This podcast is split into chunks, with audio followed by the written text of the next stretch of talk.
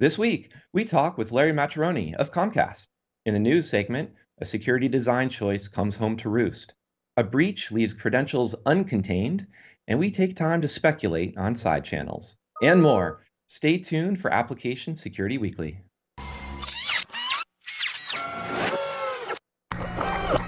This is a Security Weekly production.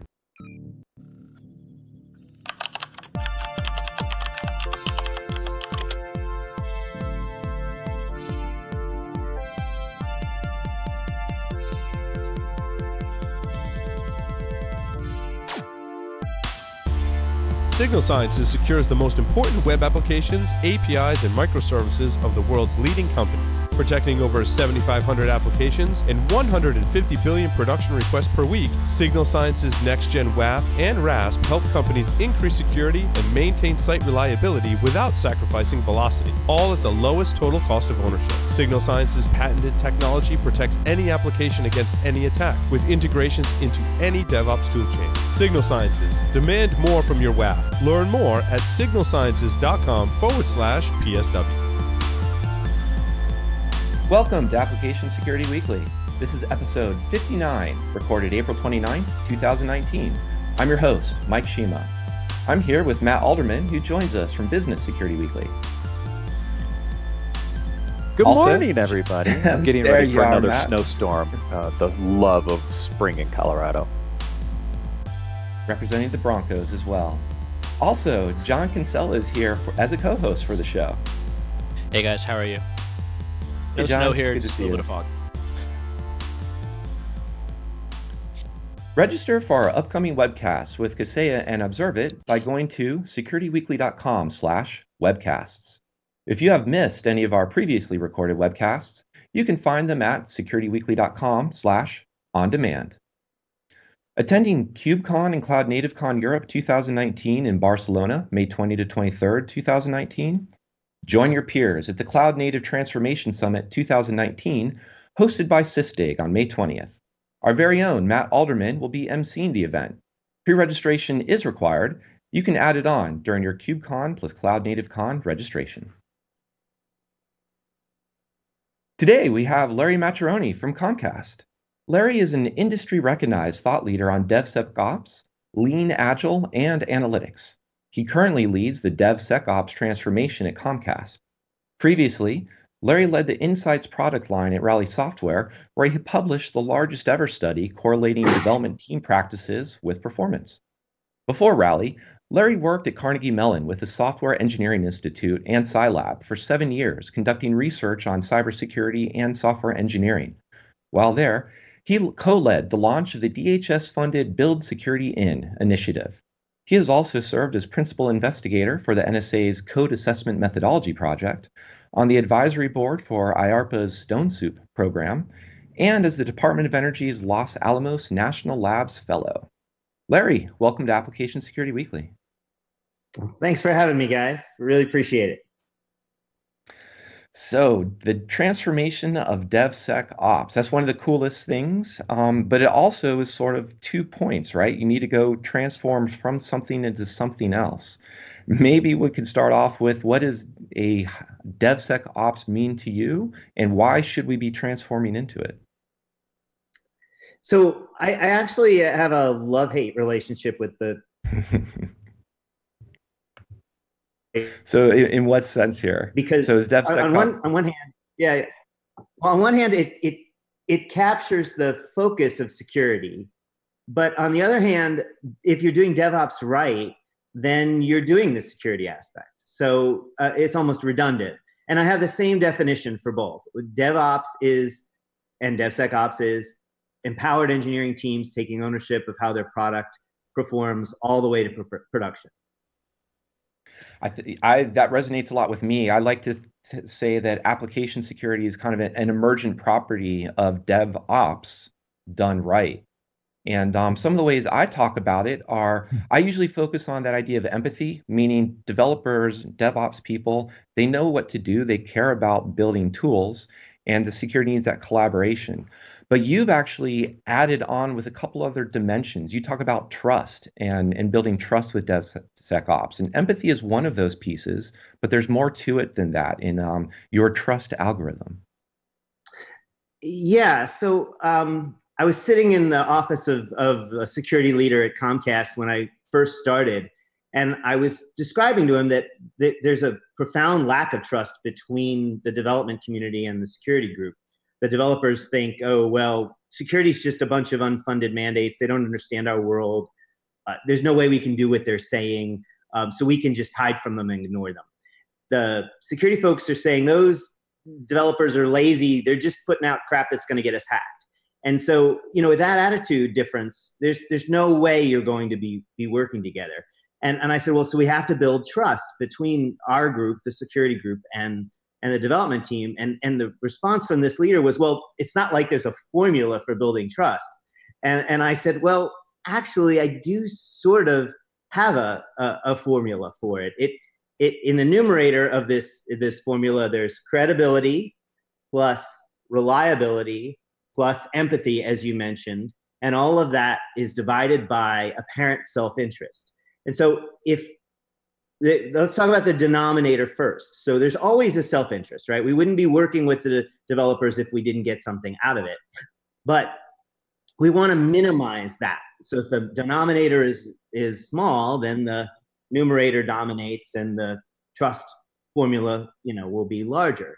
And you minimize that denominator by emphasizing the shared interest. Our stock value will all go up if we don't have security incidents, and it will go down, crashing maybe down, if we do have security incidents. And then in the numerator, you mentioned empathy, and that's really important. You have to show the development folks that you do understand where they're coming from. And a key aspect of that is that you've done it before. You know, it's really hard for security people who've never written a line of code, or even ones that have done it, but 5 years ago was the most recent experience they had. It's really hard for them to show that empathy in a real deep sort of way. Same thing with credibility. That's the first element in the numerator. If you have not done it, if you can't speak intelligently about branching strategies or what a pull request mechanism is and how we can tie in automated security testing tools into the same place you put your regular testing tools, then you would never be able to sort of gain the numerator of that trust algorithm. And then, of course, reliability is the same everywhere. It's say what you're going to do, and that holds true regardless of the environment. What I find interesting about that, you mentioned a pull request, but I think that was about as technical as that got so far. So, for example, you know, we're talking about DevSecOps, and we haven't mentioned cloud or containers or CI/CD pipelines. How much of the technology is actually necessary or a key component of this, or is it more about how building credibility, building that reliability, do what you say you'll do, and understanding how code is written? It sounds like that technology part hasn't been as important, or maybe that's a different property of this DevSecOps kind of transformation. I think the latter. It's a different property, and it does sort of roll up into the trust algorithm in the credibility and the reliability aspects. So, for instance, when I got to Comcast 3 years ago, there was this requirement, this policy that said you shouldn't put any secrets in your source code repositories.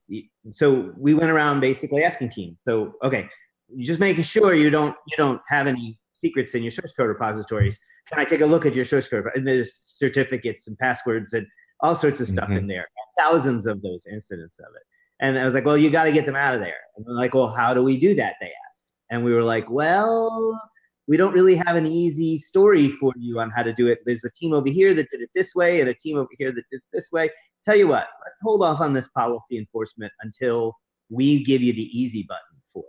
And so it is a lot about providing self-service services. So we stood up a secrets as a service service, essentially a wrapper around HashiCorp Vault, and then developed all the recipes essentially and documentation that allow any team to bake that in. So you can't have the credibility and the reliability without actually knowing how to do it, without actually standing up those things yourselves. But I think, Larry, one of the important parts here is it starts with communication, right? It's the security team and the development teams and the DevOps teams actually having a conversation and starting to build levels of that credibility and empathy to really figure out what are some of the right solutions to bring together to kind of bring these two organizations, which have traditionally been two separate orgs, right? And getting them to work together to solve this problem. Yeah, all too often communication though is sort of a kumbaya word, and it's you know, I if I yell at you, I'm communicating with you, right? That's not a very healthy thing. So it's not just it's collaboration more than communication in my mind. So for instance, if we stand up a service that a scanning service, let's say, but it's very difficult for them to use it, we have to be very open to hearing that. We have to be actively reaching out for that feedback and constantly changing it and improving it so it's easy for them to do it. You know, there's something interesting about, and that, you know, I think all of us have taught a lot about this DevOps thing and how do you get the developers to buy in on the DevSecOps side of it. But listening to you talk, Larry, you just made me realize something interesting. And I mean this in a good way versus it could be taken negatively. But really what you're sort of suggesting is to a degree that the security team or the SecOps team sort of social engineers the developers. So, you know, it hit me when you were talking specifically around building that trust, right? And that's really what, if you're doing social eng, you're going out and you're really working on how do you get through that person's mindset and actually get them to be a little more open to some of the ideas you're thinking about. And really, in a way, that's sort of what you're thinking about doing. So I wonder, have you thought about this from a psychological point of view, or how do you sort of really befriend those people? Yeah, absolutely. So I'm if you go through my career, you mentioned it in the bio. I've got I'm considered an expert in agile metrics and agile transformation. I'm considered an expert in analytics.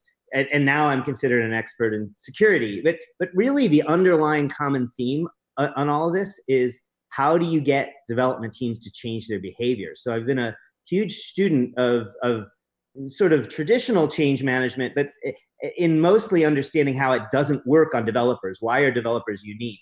And then what is the psychology of developer and the sociology of development team that you can leverage to actually get them to change their behavior? And so I've got a whole framework essentially that the trust algorithm is a small part of actually that accomplishes this behavior change in development, the teams. It sounds like you also need that behavior change for the security team as well, because as you mentioned, rather than just saying, don't put those secrets into, you know, your repo, you've actually got to give developers an alternative to actually, well, what should we be doing? And you mentioned having like a key management system. But that sounds like a service that the security team then supports. Is that the case? And what's it like to actually go to the security team and say, you actually are responsible for a service. You now need to deal with uptime. You now actually have users that you need to approach this from a product management perspective. Yeah, so that is difficult. And if I give a talk at a conference, I'm a developer and I hire developers. And I teach them all the security they know. So I come across really strongly and have a ton of trust and credibility with development teams.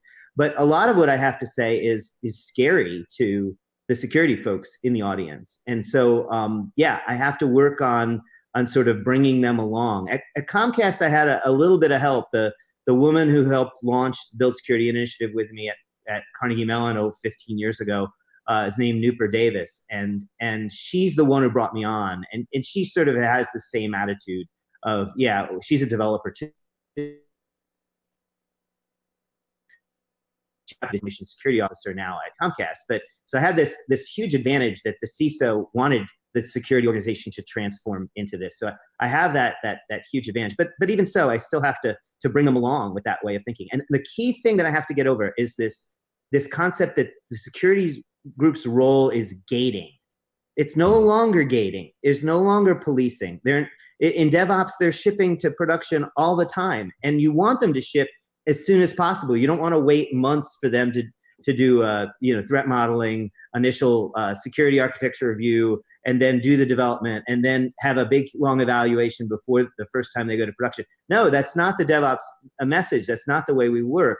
And so I do have to sort of get them over this gating mentality and switch them to a learning organization mentality, where you're really just trying to provide feedback to the development teams. Our role is no longer as gatekeepers. We are really feedback providers, advisors, toolsmiths to provide things like this key management service. And so we have this thing called a pledge that actually outlines this. It's from the perspective of the security organization. It was one of the first things I sort of got approved at Comcast, not just by the CISO, but by the rest of the organization. And it was a tough sell in some cases because they weren't ready to let go of the policing and gating role that they have. Yeah, I mean, you were lucky to have a CISO that understood the future role of security, but there's a lot of organizations out there that aren't there yet, Larry. I mean, they're still kind of fighting it. They still think they're the gatekeepers. What are some of the things that they have to do to kind of evolve? Because I think if they don't evolve, they're going to be pushed to the side and no longer relevant in some of these organizations. Well, there is some truth to that. I mean, the Agile movement was essentially the death of QA departments at most organizations, because the development team now was responsible for quality instead of throw it over the wall to another group. And I see this same thing happening now with DevOps for operations people and security people for DevSecOps. As the development team takes more and more ownership of it, their role is going to change. And some of those folks will no longer be employed in this area at some point, the ones that don't transform. So I try to scare them. That's really my biggest technique to get the security folks. I'm like, this is going to happen. This is what happened to the QA folks. This is what's happening to the operations folks. This is going to happen to you unless you adapt. So that's the first thing. I scare them with their job. And you know, that gets them sort of paying attention, maybe resisting a little bit, but then I scare them in a different way. I basically use an example of the Chaos Monkey. I asked them if they know what Chaos Monkey is, and most of the time they do know what Chaos Monkey is. It's basically a randomly shutting down of services at Netflix, and it teaches the developers how to code in such a way. It encourages them to code in such a way that it's self-healing and resilient to this sort of thing. And like, so do they do this in a test environment? No, they do this in production. So why are they doing it in production? And are you comfortable with that as a security person, testing in production? And of course they're not. And I'm like, well, let's think through this. Would Netflix be as resilient today had they not made that decision? You think that the best way to achieve high levels of security is by gating, by being careful, by being cautious. Whereas we have data that proves that the best way to best security is rapid feedback cycles, even if that feedback comes from production. And you should be seeking out that sort of rapid feedback cycle. A development team that can fix a problem in minutes is more likely to lower the risk window dramatically than one that is used to a 3 or 4 month release cycle with a bunch of gating. If something happens in production, they're screwed because it'll take them days at least if they totally expedite the fix. Whereas a DevOps team that's really used to pushing multiple times a day can fix it like that. Yeah, which is why the other thing of integration into the process and integrating aspects into code development and deployment is so important, because if you're hoping for a bunch of external factors to control your environment for you, it's harder and harder in this world where things are changing so fast. Those external mechanisms are not going to stay up to speed and up to date with what you're doing potentially in your software development life cycles.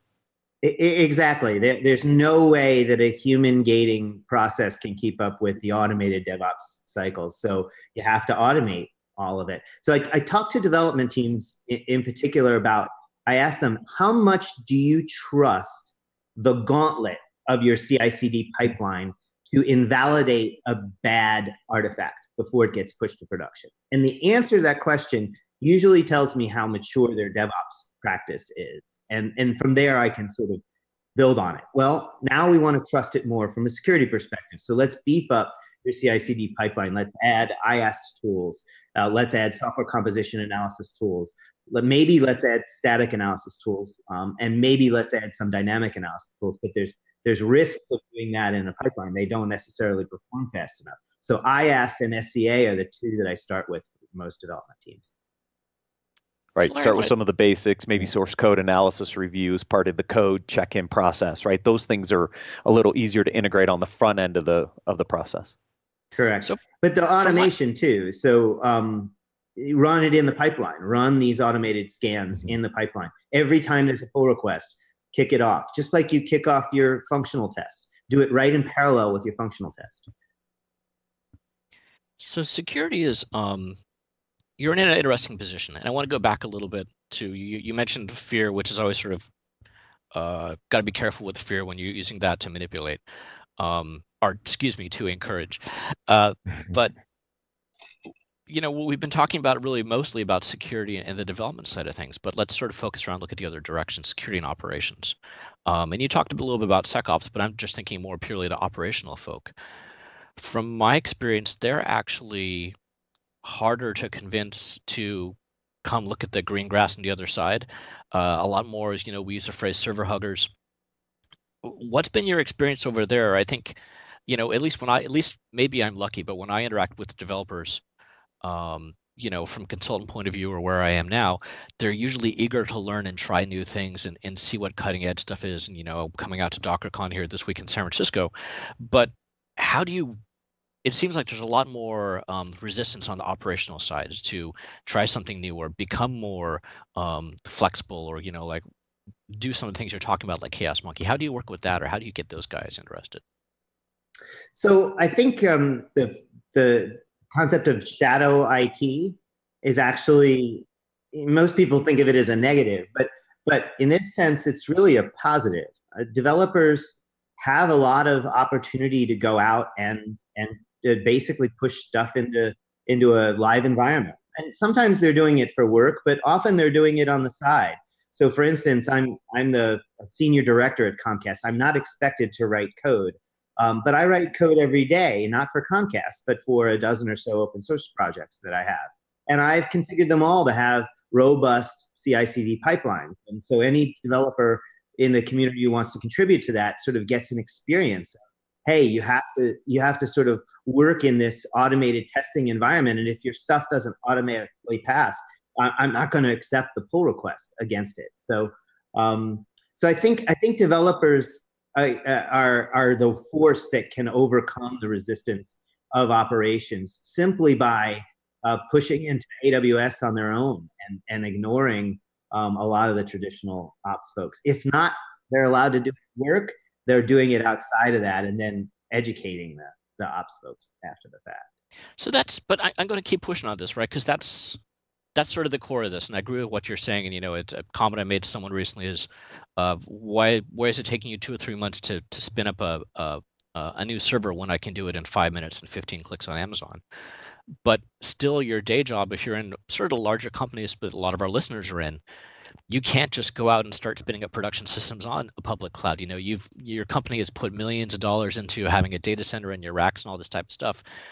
So still, there must be some way to sort of dangle a carrot, preferably over getting the baseball bat. How do you get those guys interested? You know, as we can talk about our side projects and those type of things, but how do you move everyone else along and get them along with it? That, I think that's something our listeners would really be happy running into that as well.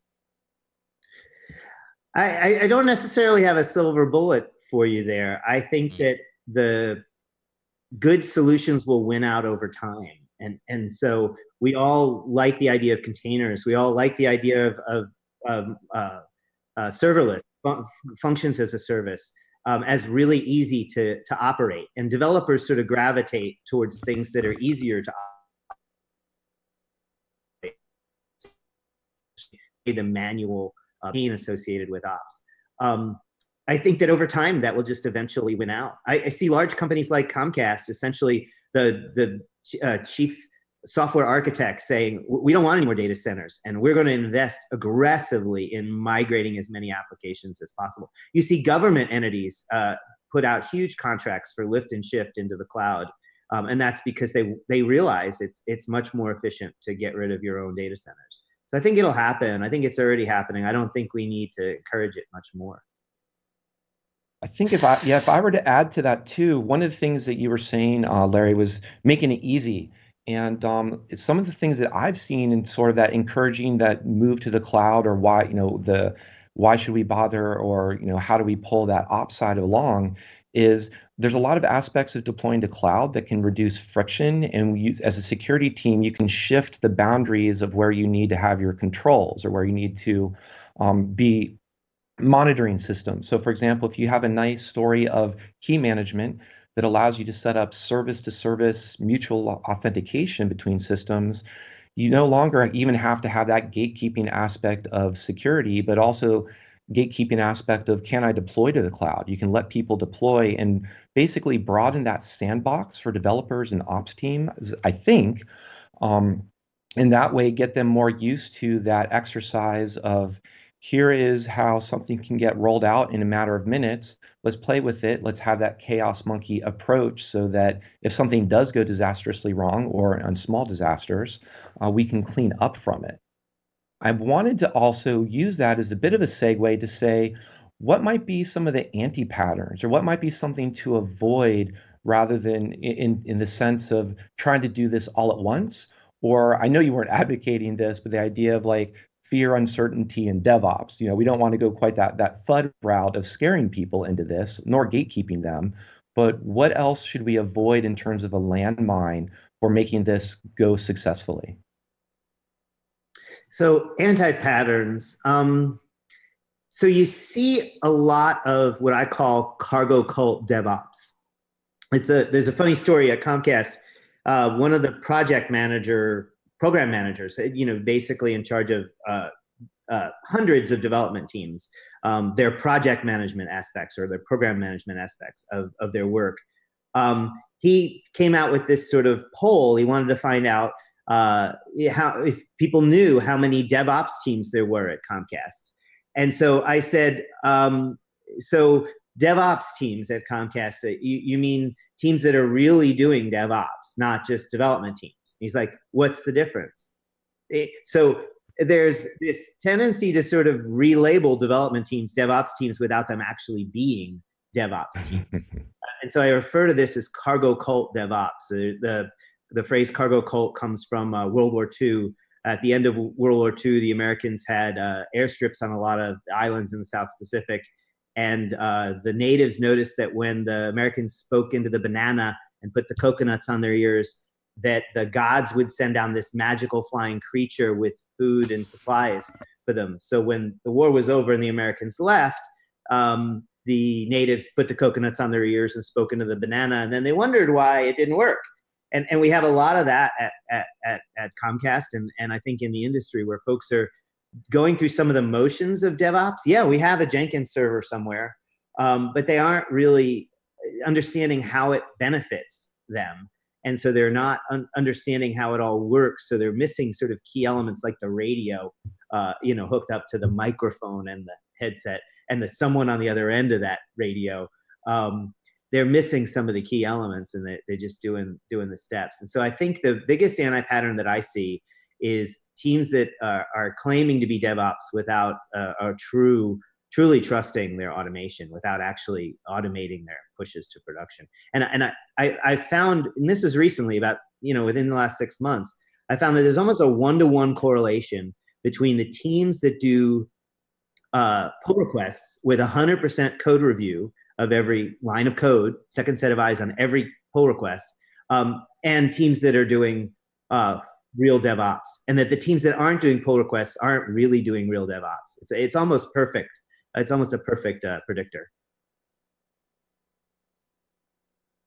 That's a great point. Yeah, read code. And I think that also, I guess, ties back to that empathy as well, and communication, collaboration, because there's a big difference between just here's a empty +1 and actually here's understanding the code and talking through it. So it does sound like that's definitely part of the story, the formula you've been building. Definitely. Matt, John, I think we're running out of our own DevSecOps time, but want to make sure there are any final questions you wanted to throw out there, especially nice big long ones that would take another half hour to answer. Oh no, I'm good. Do we have another half hour? I can keep talking. I just want to say I absolutely love that analogy about the cargo cult DevOps. I'm going to be using that a lot, so thank you. You're welcome. You can, there's a wiki page for cargo cult, by the way, so you can go look it up if you want the story again. Well, you've definitely been talking to a bunch of code nerds too. So I think after we're going to take a break in a second and cover the news. But once we do that, I think we're going to start looking for all these repos you have and start submitting our own pull requests ourselves. Great. Love to have it. Cool. Well, thanks again for joining us, Larry. And it was a great, it was a great story that we got from you around transforming DevSecOps at Comcast, as well as I think some good ideas and takeaways that other enterprises can use in order to actually do this in a successful way, in a way that's actually gets beyond that gatekeeping. So thanks again. Thank you for having me. It's a pleasure talking to you. Right. We'll take a quick break now, and then we're going to cover the news for this week.